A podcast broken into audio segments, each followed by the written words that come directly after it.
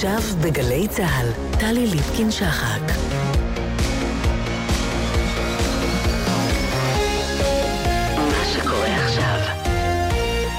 לרגל יום הזיכרון הבינלאומי לשואה החל היום, אנו מביאים בשידור נוסף את התוכנית על אזרחי, בה התארח תת-אלוף בדימוס הדוקטור יצחק טולקה ארד, שהיה במשך שנים רבות יושב ראש הנהלת יד ושם. התוכנית שודרה לראשונה באפריל 2012, האזנה ערבה.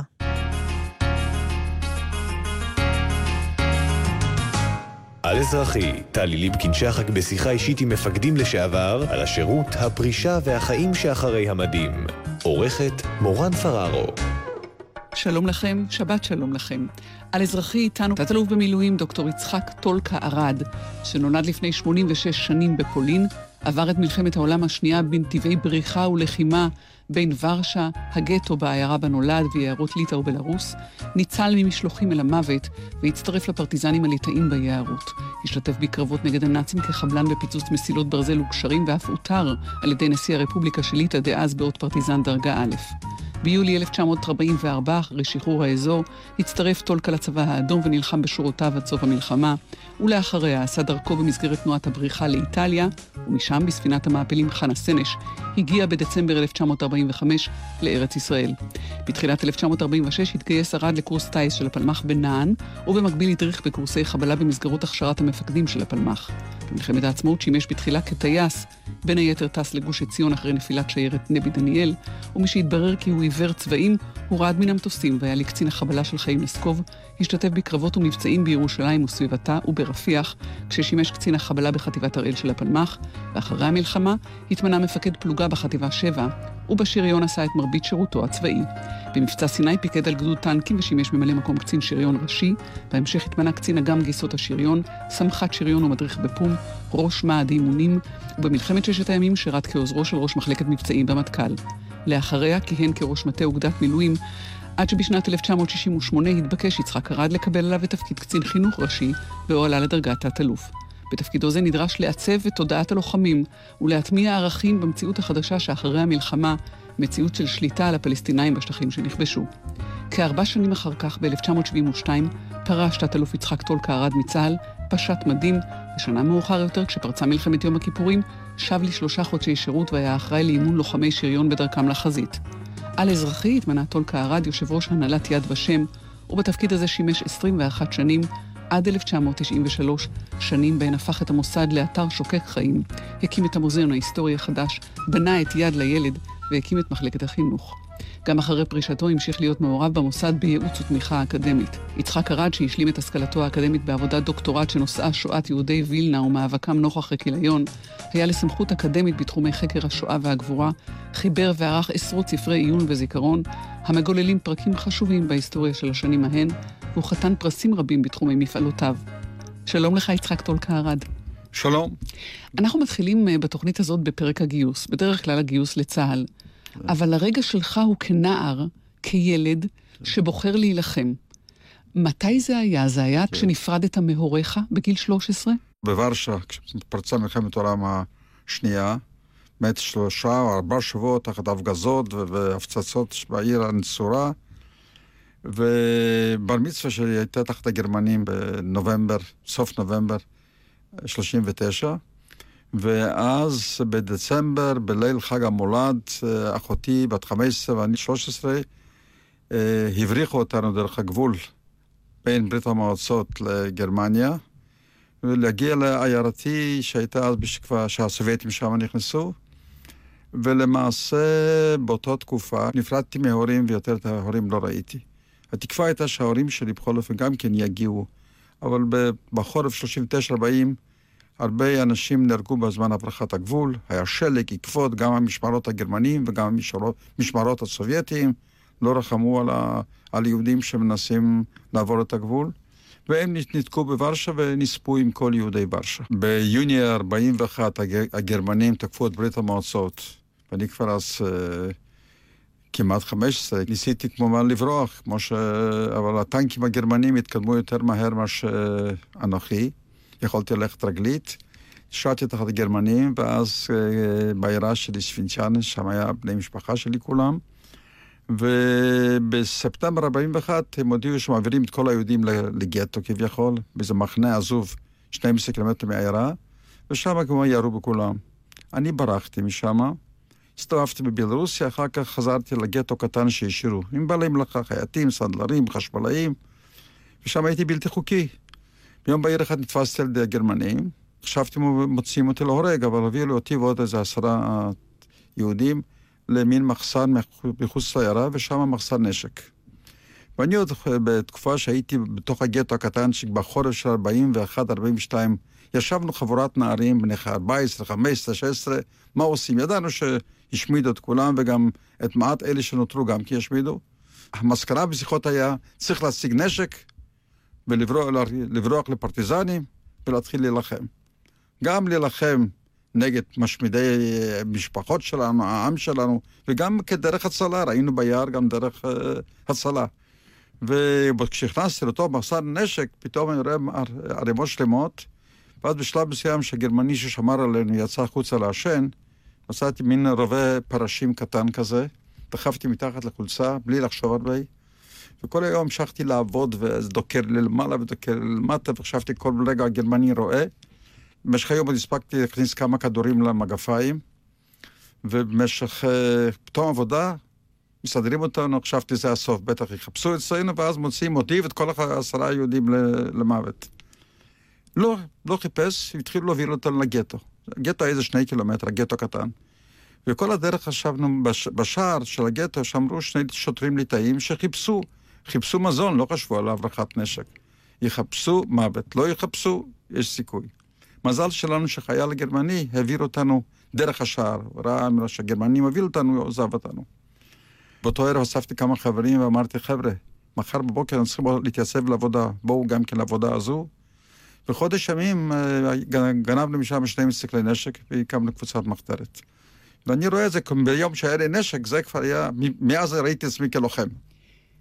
ואתה אכן חובר בהמשך לפרטיזנים הליטאים אה, ליחידת וילניוס. כן, ובכן, קודם כל זה פרטיזנים סובייטים, שלא תהיה טעות, זה פרטיזנים סובייטים, קומוניסטים ליטאים, ש...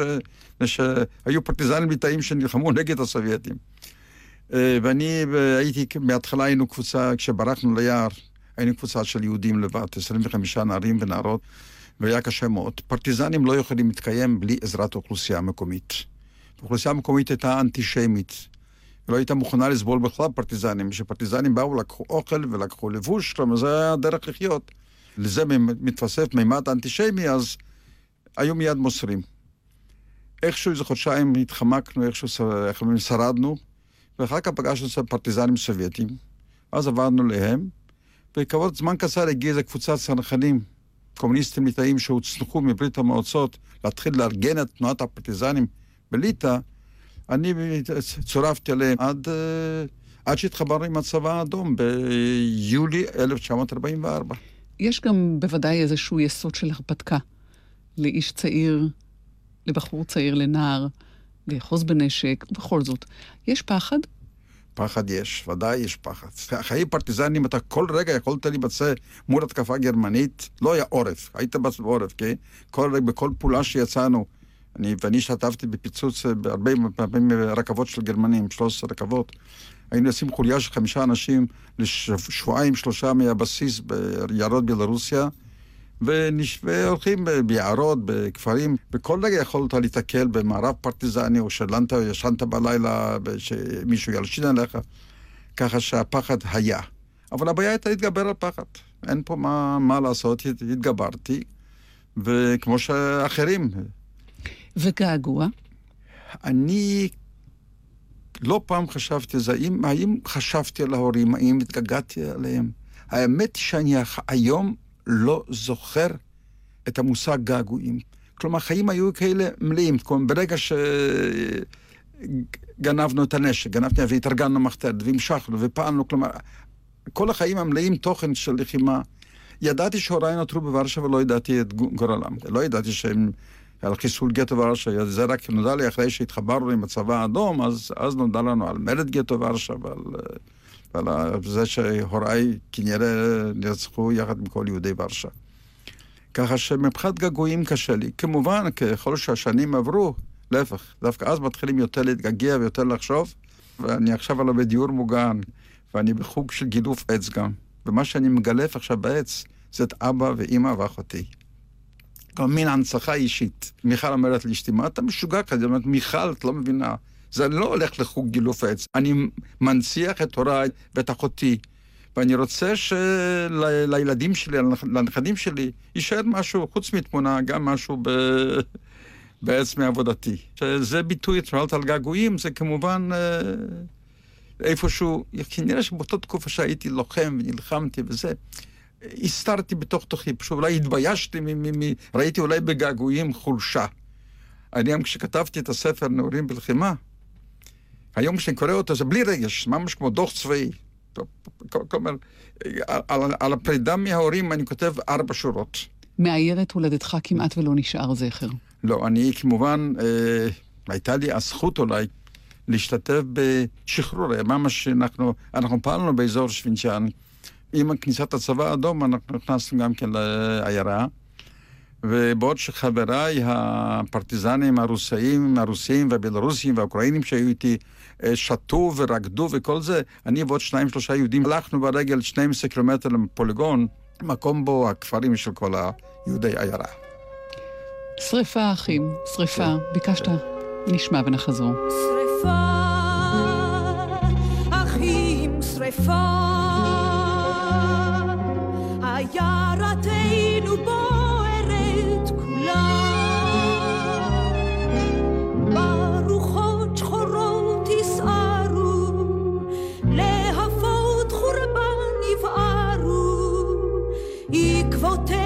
valor.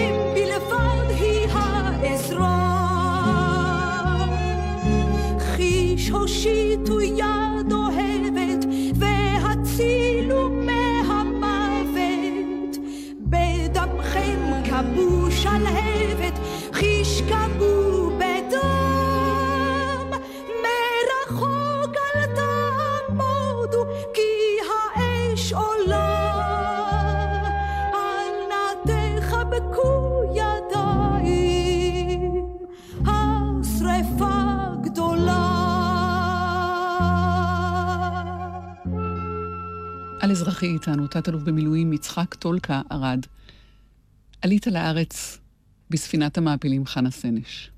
בליל חג המולד, 45, הגענו עם ספינת המעפילים, כפי שציין חנה סנש, לחוף נהריה. אנשי הפלמ"ח היו צריכים לחכות לנו, ומסתבר שהספינה בגלל הסופה הגיעה לשני קילומטר הצידה. ואז ברגע שנתקענו בחוף, אני עליתי על סיפון, על סיפ... למעלה על באונייה, והסתכלתי, ראיתי מולי חוף, כביש עם מכוניות נוסעות, ושום דבר, לא ראיתי דמויות בזהו, בחוף. הספינה הייתה תקועה, למחרת בבוקר הבריטים מצאו את הספינה התקועה בחוף. וראיתי שמישהו קפץ למים. לא חשבתי הרבה, קפצתי למים. התכסיתי, אבל ראיתי שאני כבר עומד שני צעדים והראש, והגעתי לחוף. כשהגעתי לחוף כבר ראיתי אנשי פלמ"ח מצאו ורצו לעברנו. כשעזבנו את ורשה ב-39, אימא שלי היה לה שעון זהב, נתנה אותה לאחותי, לרחל. ואולי בדרך נצטרך משהו. אחותי גם כי הייתה אחר כך בגטו, הייתה בפרטיזנים עם אבא קובנר, לא איתי יחד. והיא החזיקה כל הזמן את השעון. כשאני ברחתי באפריל 45, היא נתנה לי, אולי תצטרך בדרך. והוא היה אצלי.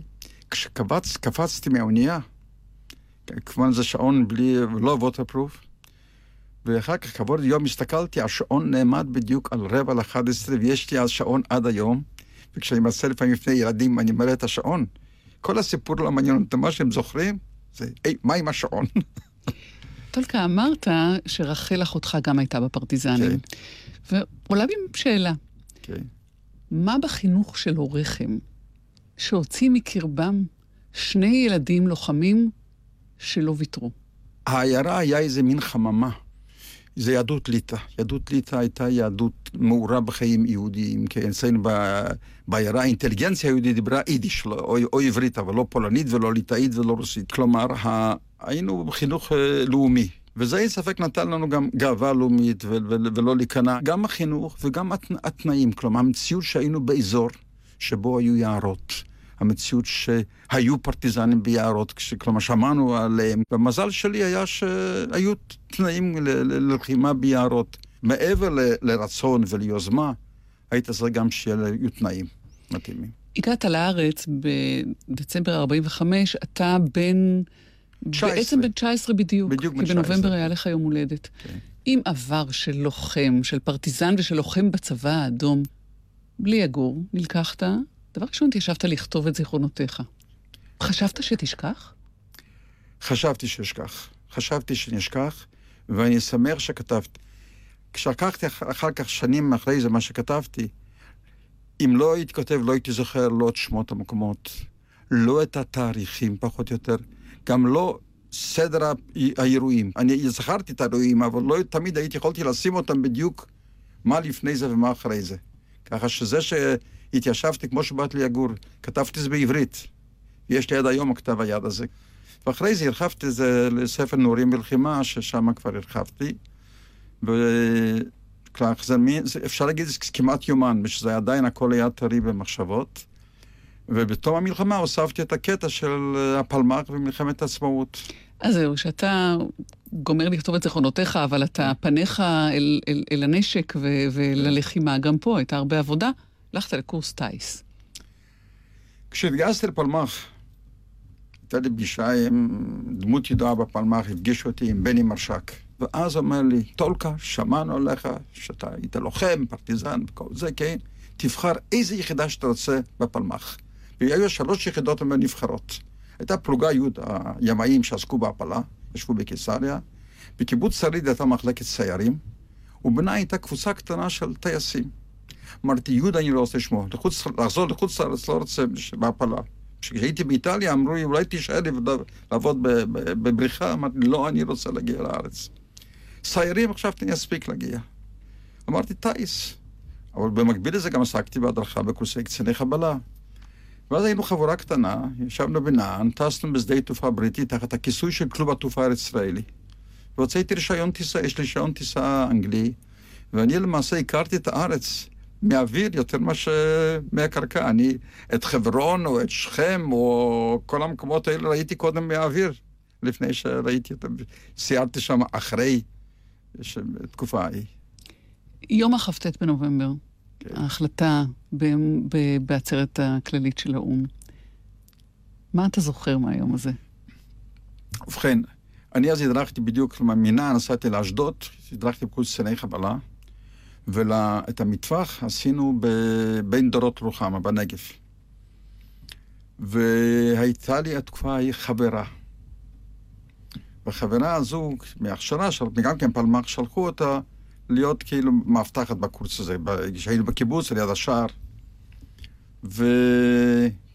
וכשחזרנו מה... מהמטווח, הגענו לראשון לציון באוטובוס, והתכלית הייתה שאנחנו, כל הח... היו חניכים מכל מחלקות פלמ"ח, מנערה בצפון עד אה, רביבים בדרום, שכל אחד ייסע ליומיים הביתה, אחר כך כל אחד יחזור למחלקתו. פתאום ראינו שאנשים. רוקדים ברחוב. שאלנו, מה קרה? ועוד קודם, כשעבדנו על יד משק עיינות, יש שם, לפני רען יש משק עיינות, גלים ראינו, לא הבנו מה זה. שאלנו, מה קורה? אתה לא יודעים? מוחלט וזהו, בעצרת האו"ם. ואז אמרתי לי, לחברה שלי קראו מרים, אמרתי, מרים, אני לא יודע אם אנשים שרוקדים ברחובות יודעים שמחר יצטרכו להילחם. החלטנו כבר לא, לא, לא לפזר את האנשים, כל אחד יחזור מיד למחלקה. הגעתי לנען, מסתבר שמחלקת הטייסים העבירו כבר את המטוסים מרמלה לשדה התעופה בחיפה. ונפרדתי ממרים, כעבור חמישה ימים הורידו אותם לנגב, ומרים אה, בשביעי בדצמבר נהרגה. בן עירים. בן עירים, היה שם כפר ערבי שהות שם, כלומר הייתה בחורה ראשונה שנהרגה במלחמת העצמאות, קוראים מרים שחור. ואתה צדקת, כי מיד, אה, מיד פרצה המלחמה. עובדה היא, למחרת 29 בנובמבר כבר היו יהודים הראשונים נהרגו ליד בית נבלה איפשהו. אבל אתה מטיסה ירדת כי התברר שאתה עיוור צבעים, כן. וחזרת לייעודך ולעברך המפואר כקצין חבלה, קצין החבלה של חיים לסקוב. כן, זה היה ערב מבצע נחשון, הקימו גדוד, גדוד מיוחד שפעל מכיוון חולדה. הגדוד, היה הגדוד הרביעי של הפלמ"ח, כבר התחיל להתארגן, פעל מכיוון ירושלים, וגדוד שהוקם מפיקודו של אסקוף, פעלנו מכיוון חולדה, ואדי סרר, אז היה שיירה, לפני זה היה שיירה שבו נהרגו הרבה אנשים ערבים מעיראקים היו בוואדי סרר שם, בקמפ הזה. הגעתי לשם, כן, כלומר, לסקוף, התמניתי מפקד מחלקת חבלנים. שגם כן הייתה כיתת אנשי פלמ"ח, כיתת אנשי חיש, כלומר מורכבת כזו. ואז באמת השתתפתי בפיצוץ אה, ואדי סרר שם, מחנה וגשר שם.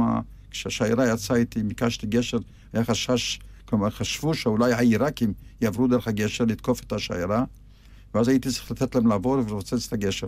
בסוף העיראקים לא יצאו, ולפנות בוקר פיצצתי את הגשר. שיירה. עכשיו, השיירה האחרונה, ערב פסח 1948, עליתי, אז, אז הקימו את גדוד החמישי של פלמ"ח, ואני אז עליתי בשיירה הזו, עם טנדר חומר נפץ שדיד, שהיה תוצרת עצמית, כדור שהיה פוגע, היה מתפוצץ כל הטנדר. ועל יד לטרון נתקפנו, וחטפתי כדור פה, ממש לא, לא נגע בי, אבל את הבטלדרסט עבר כדור. ומכונית אחת נתקעה, ושנייה הייתה שיירה גדולה. וברגע שאחת מכונה נתקעה בדרך, השנייה מנסה לעבור בצד ומתהפכת, ואז הכביש חסום. עזבתי את הטנדר ואיכשהו הגעתי לשער הגיא, ושם יום שלם נלחמנו, ועל ידי נהרג מפקד פלוגת פלמ"ח, ינקי סטוצקי וסימבול, וכל היו לנו 13 הרוגים. והם היו למעלה ואנחנו היינו לתוך, על הכביש. ניסיתי, ארגנתי סביבי עשרה אנשים שהיינו מפוזרים לאורך משאיות, ולפנות ערב איכשהו הצלחתי להגיע ל... אה, דרך עד אבו גוש, ומשם אחר כך לקריית ענבים.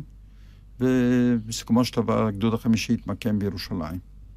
ביקשת, ונעשה אתנחתא ונשמע, את יפה ירקוני, המנוחה, שרה באבל וואד. כשהתקדמתי, תפסתי איזה משאית שהמשיכה לנסוע קצת, שכבתי על הכנף, וכדורים דפקו התא היה משוריין, ואז פתאום ראיתי על הכביש מונח חייל, אחד מאנשי פלמ"ח שנהרג. כשהתקרבתי ראיתי איזה אחת מהמחלקה שלי. שמתי את היד ועברתי, לא יכולתי יותר. נשמע ונחזור.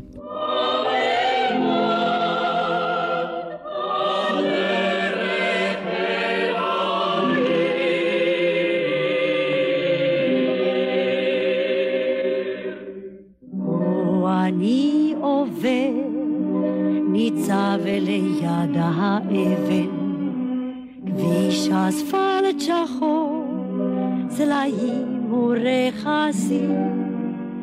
ערב ואת יורד, רוח ים נושבת, אור כוכב ראשון, מעבר בית מחסים.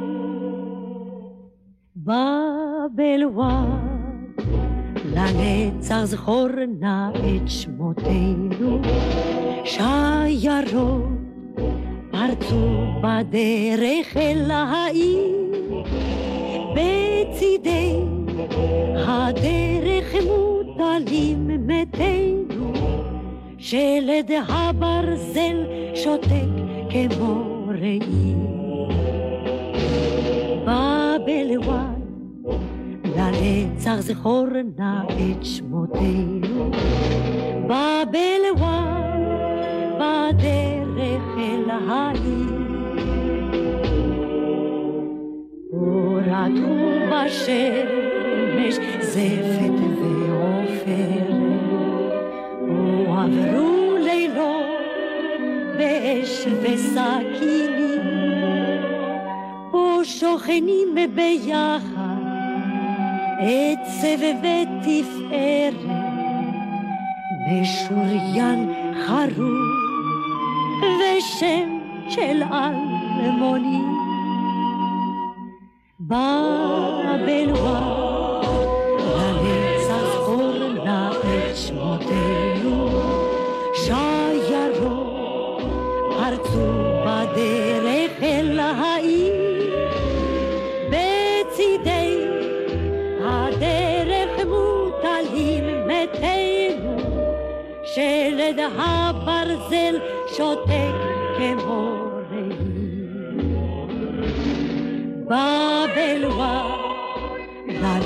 sa zgor naći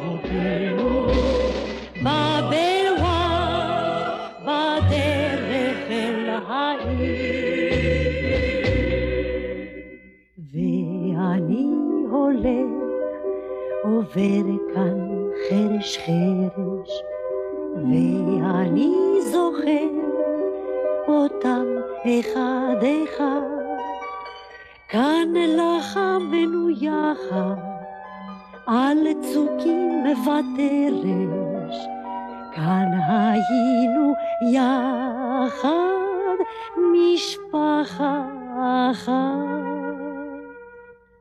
בבלווה לנצח זכור נא את שמותינו. שיירות פרצו בדרך אל העיר. בצידי הדרך מוטלים מתינו שלד הברזל שותק כמו ראי בבלווה לנצח זכור נא את שמותינו בבלווה בדרך אל העיר.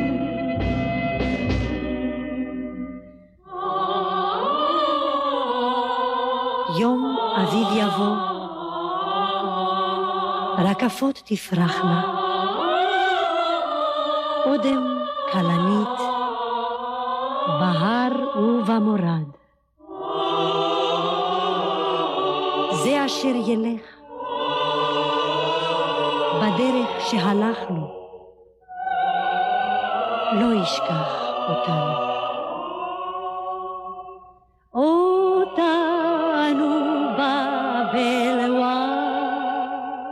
על אזרחי איתנו תת-אלוף במילואים יצחק טולקה ארד.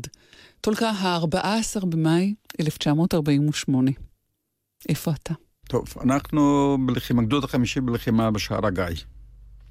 ובאותה תקופה הקאוגוצ'י, כוחות של קאוגוצ'י הגיעו והפגיזו עם תותחים את המשלטים. וחיילים שכבו, אלא לא היה עם מה להתחפר, מאחורי סלעים, והיו אבדות. ובשער הגיא, במוצב שהיה מעל תחנת הדלק היום בכניסה לשער הגיא, היה מוצב. מפקד פלוגה היה ג'ימי שיימי, אביו היה צייר, שיימי, הוא החזיק מהפלוגה.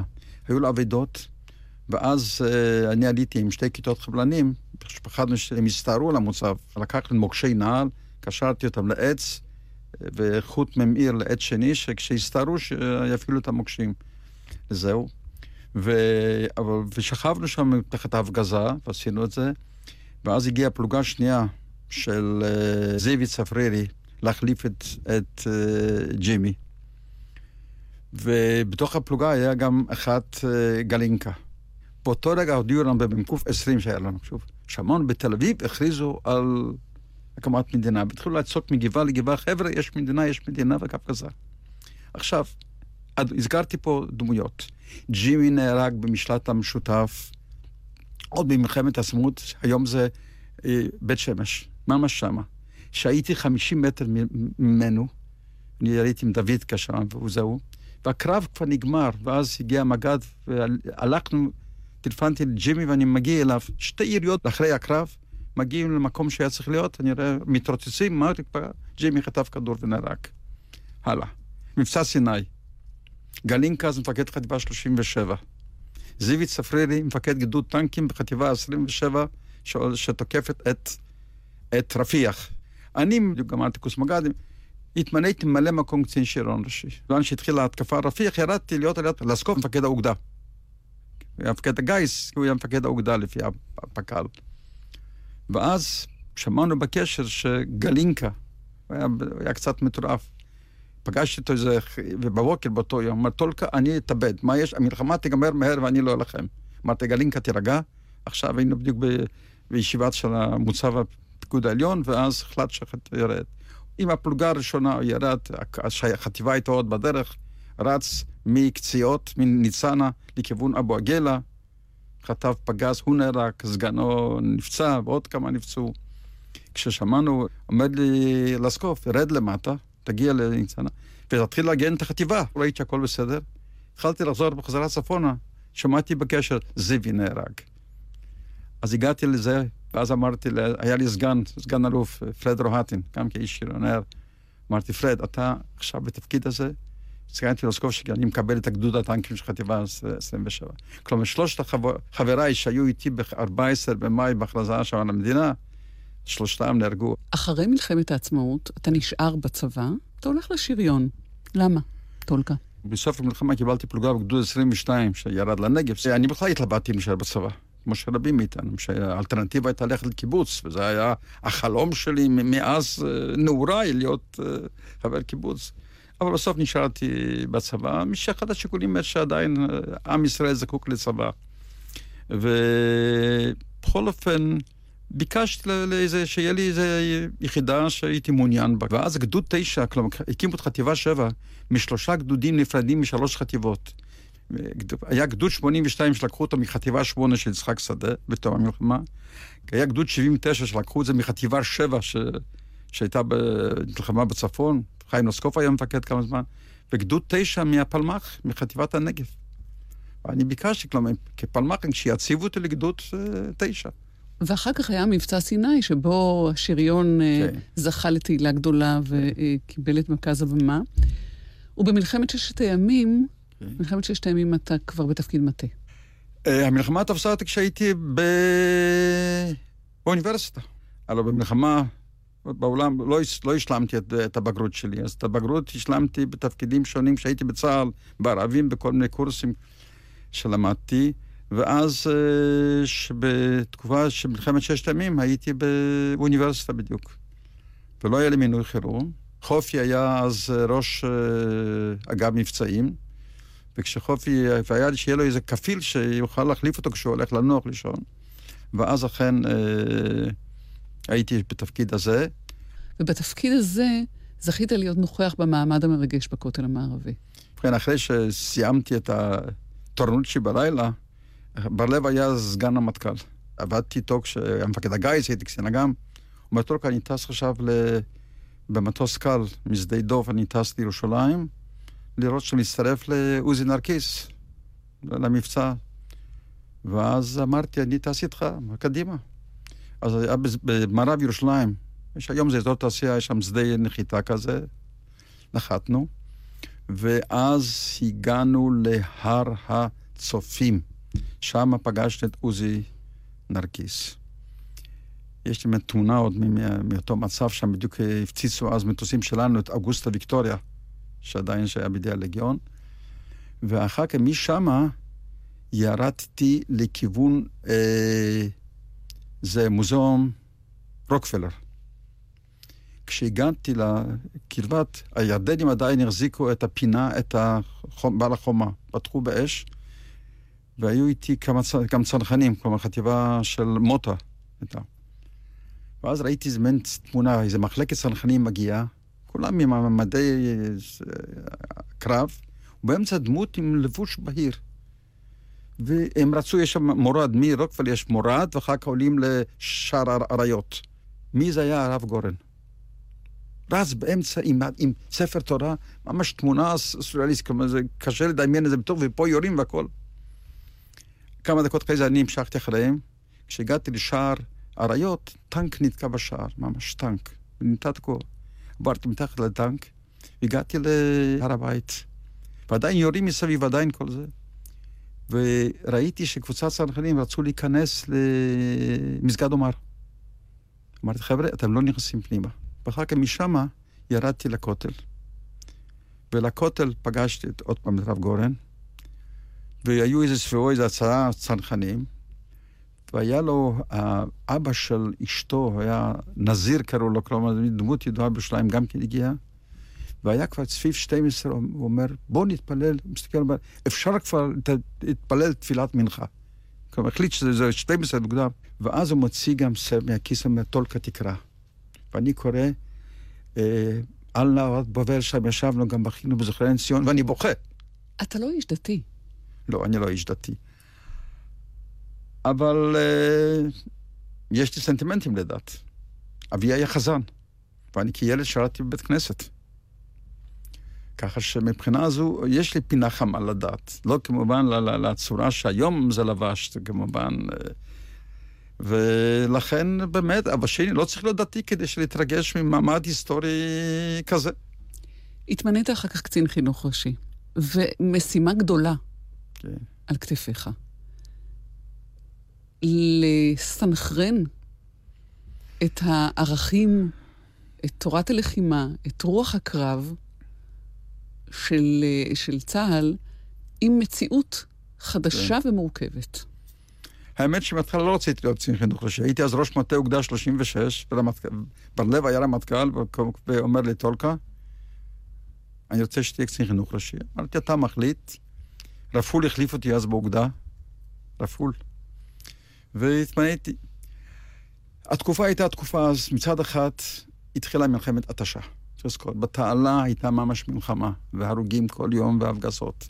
בבקעת הירדן, המרדפים, ארץ המרדפים. מצד שני, תל אביב חוגגת. ניצח. ששת הימים, חזרה לכל הארץ. אמרתי לפני שאלה לעצמי, איך, איך עליי להגדיר לחיילים שיושבים בשכם ובחברון, מה זה, ארץ משוחררת? ארץ כפושה? לא רציתי שחייל ישראלי יראה את עצמו בשכם ובחברון ככובש.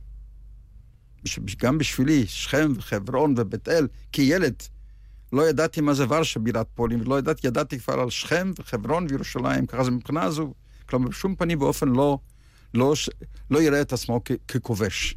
מצד שני, שיבין שבאותו נוף היסטורי שיקר לנו, יושב עם אחר, שגם הוא רואה את זה כמולדתו. גם הוא דורות שמה. היות ולא יכולתי להציג איזה קו פוליטי כקצין חינוך ראשי, אבל ניסיתי להעביר את שני הצדדים. גם זה לא, אל תראו את זה כ, ככובשים, כמו שאני יודע, צבא מגיע לווייטנאם וכובש או לאפגניסטן. מצד שני, גם לא, אתם לא שחררתם, יש, את האוכלוסייה שם לא שחררתם. כלומר, להבין את זה, ובסקאלה הזו, בין כובש ובין משחרר, כל אחד צריך להציב את עצמו שזה נכון עד היום הזה. ואז אבל כתבתי אז גם מאמר במחנה, שהכותרת הייתה מלחמה ללא שנאה. מצד אחד רציתי שחייל שהולך, שוכב במערב בבקעת הירדן, מחבלים שמנסים לחדור, שינסה לפגוע בלי מצפון נקי, לפגוע במחבלים האלה, ואם צריך להרוג אותם וכולי וכולי. מצד שני, רציתי להסביר, להעביר, להעביר להם, רבותיי, אנחנו חיים, סביבנו קיים עם ערבי, שיישאר פה, וחייבים מתישהו להגיע לשלום. לכן חשוב לא לפתח שנאה. כלומר, את המשימה צריך לבצע, צריך לעשות כל מה שצריך אבל לזכור שצריך להקוות שיום שלום, שנצטרך לחיות ביחד. דרך ארוכה עבר הנער, הפרטיזן, מיערות בלרוס ואוקראינה עד תפקיד קצין חינוך ראשי של צה"ל בדרגת תת-אלוף. ביקשת, טולקה, לשמוע את תהבהב לה האש, שיר שמחזיר אותך כן. אל ימיך כפרטיזן. נשמע ונחזור. תהבהב לה האש בקירה, התלכדו האודים כדמעות, מפוחי תנגן שירה, בצחוק בעיניים יפות, לשיחים לחשו אודותך, בשדות שם השלג מלבין, מהר ארצה כדמותך תעזי, את קולי משתוקק לקראתך, נסיכים לחשו אודותך, בשדות שם השלג מלבין, מה ארצה כדמותך תעשי, את קולי משתוקק לקראתך.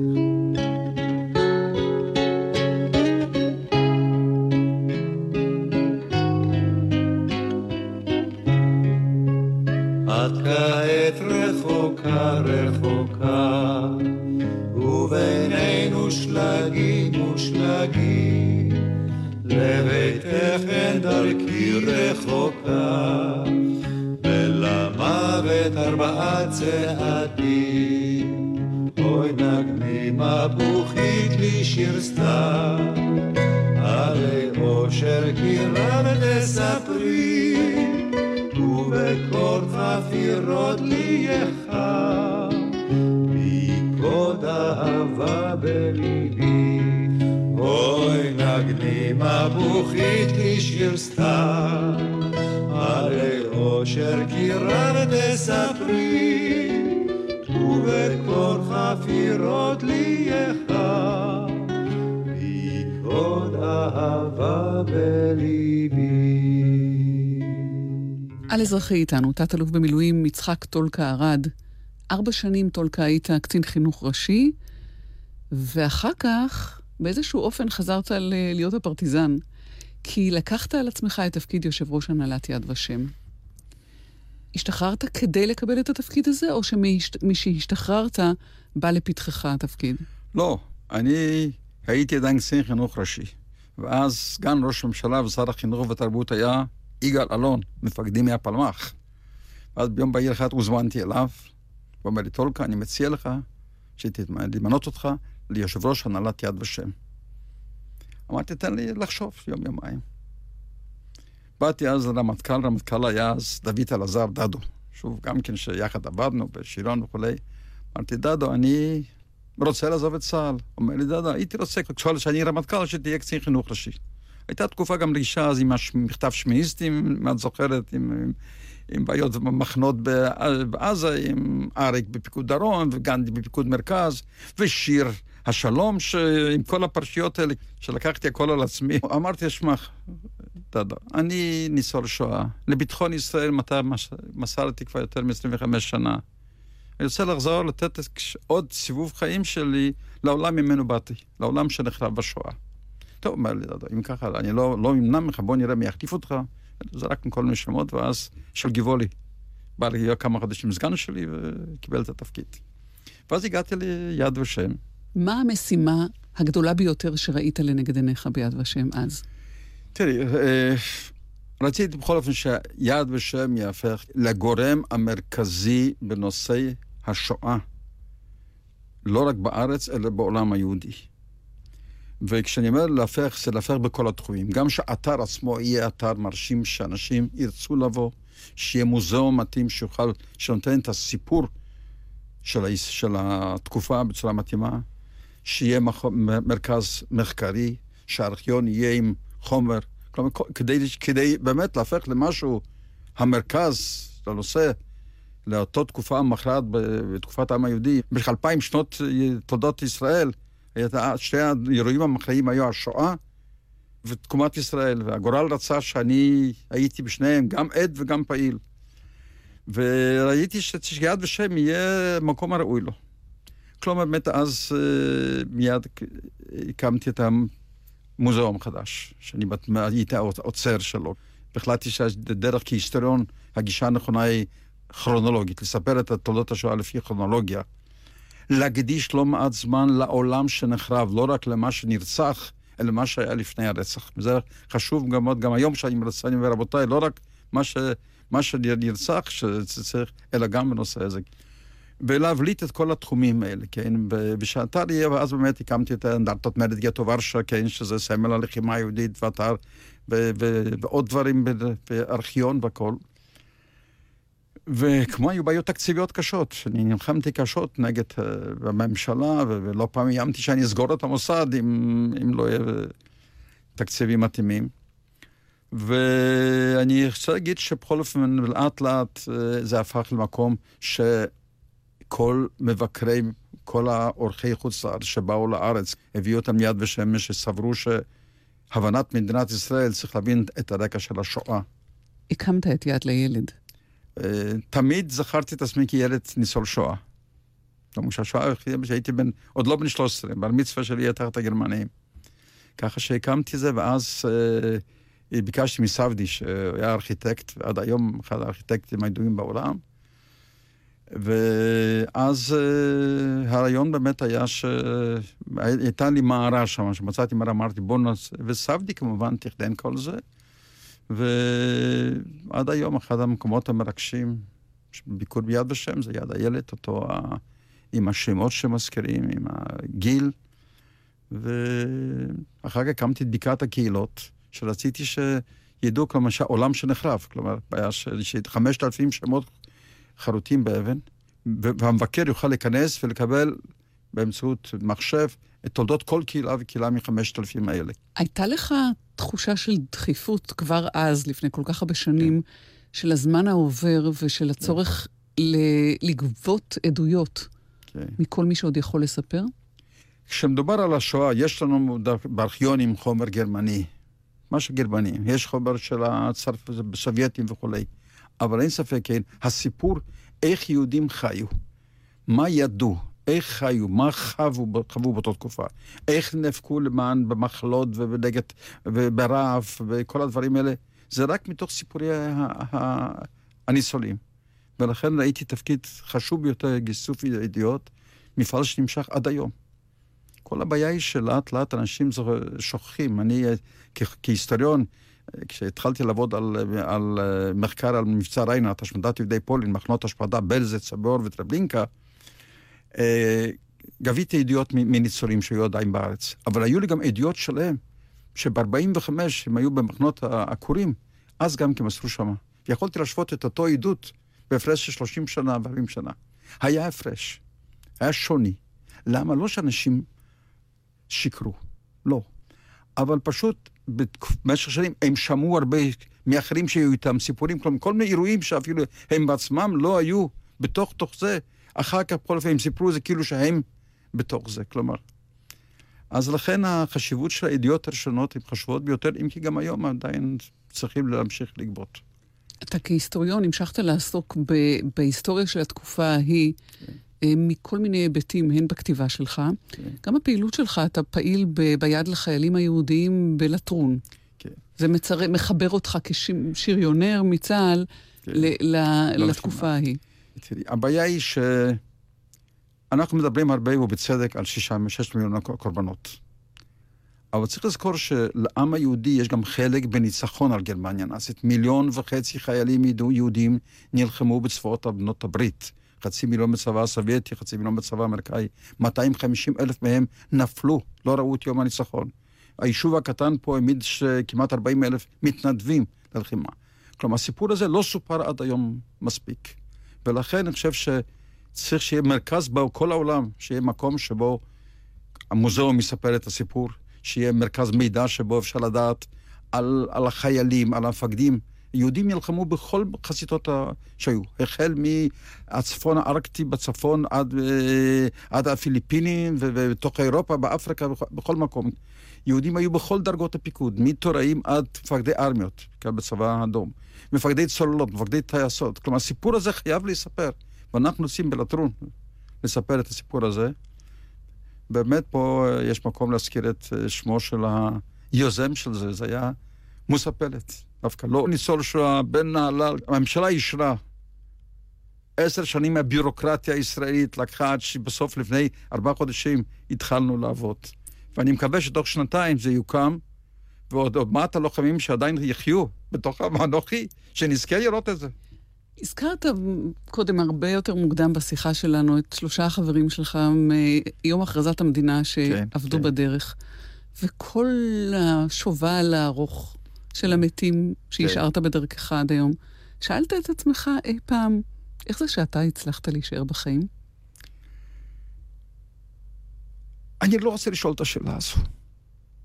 למה לשאול את זה? למה? אני עשיתי הכל מה שיכולתי לעשות, גם כדי להילחם וגם כדי להישאר בחיים. ואיך אתה חוגג את החיים, טולקה ארד?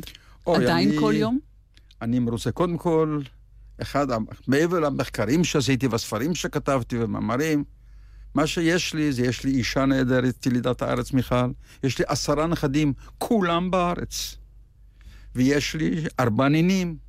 ומבחינה הזו אני נהנה כסבא וכסבא רבא, ואני בדיור מוגן עם חברים שיחד היינו בפלמ"ח ויחד היינו בצבא, כך שמבחינה הזו רק בריאות, שהראש יעבוד והרגליים ילכו.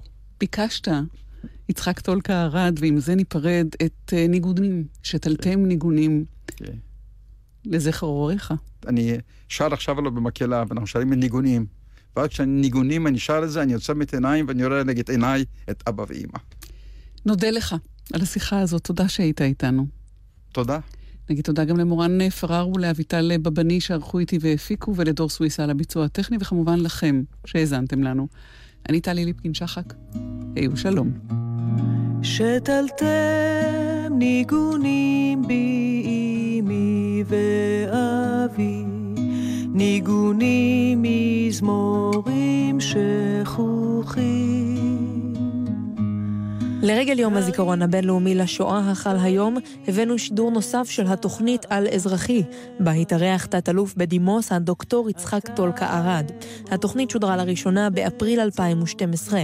התקין לשידור נחום וולברג. המשך האזנה ערבה לכם. הם שולחים בורות בדמי, שורשיהם באורכי שלובי.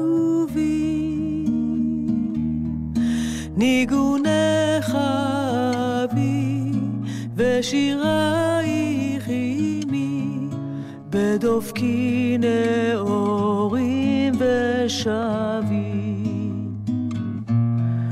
ניגונך אבי ושירייך עימי בדופקי נאורים ושבי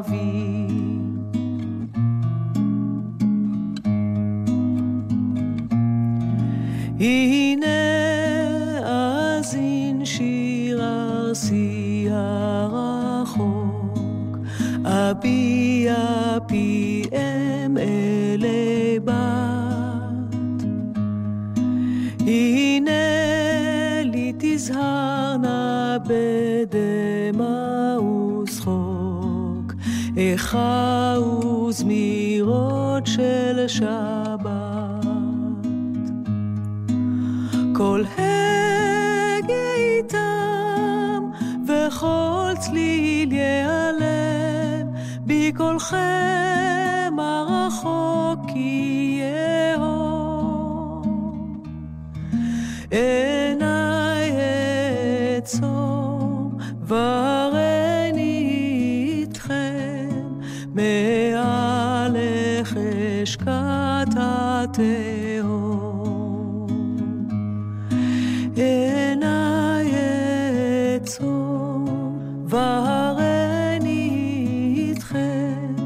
מעלך אשקט התהום.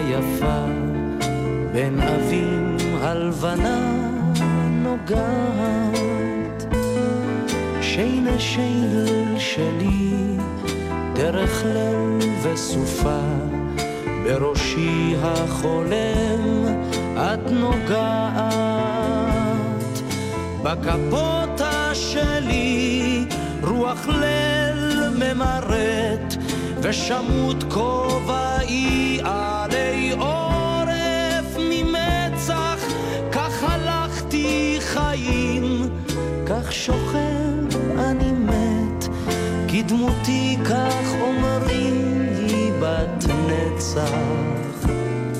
שינה שינה שלי, יורד שלג לבן, אין אדם כולם תמו הבין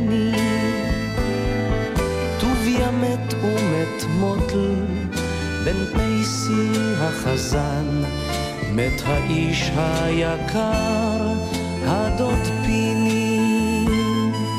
וגם טופל נח, טוטוריטו התם, נח פעוט ומחייך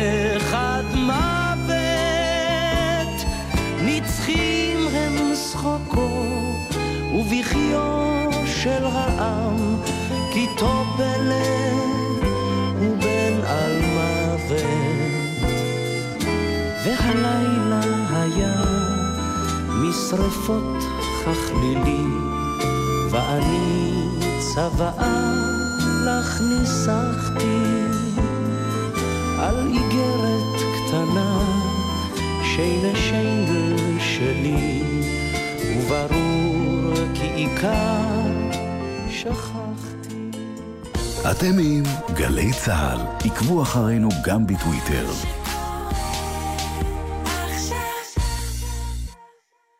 אותו מסלול ההליכה לעבודה, הביתה או ללימודים, אבל בחורף זה לא אותו הכביש. הולכי רגל, בחורף קשה לנו הנהגים להבחין בכם ולבלום בזמן במקרה הצורך. בלבוש בהיר ומחזירי אור תבלטו יותר בדרך. ואת הכביש חצו רק במעבר חצייה, אחרי שאתם מוודאים שהכביש פנוי. נלחמים על החיים עם הרלב"ד, הרשות הלאומית לבטיחות בדרכים.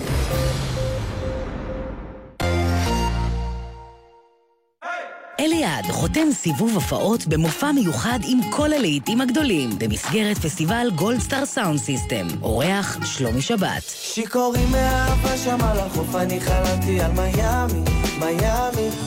הלילה ב-10, בהאנגר 11 בתל אביב ובשידור חי בגלי צה"ל. מיד אחרי החדשות, תוכנית מציאות.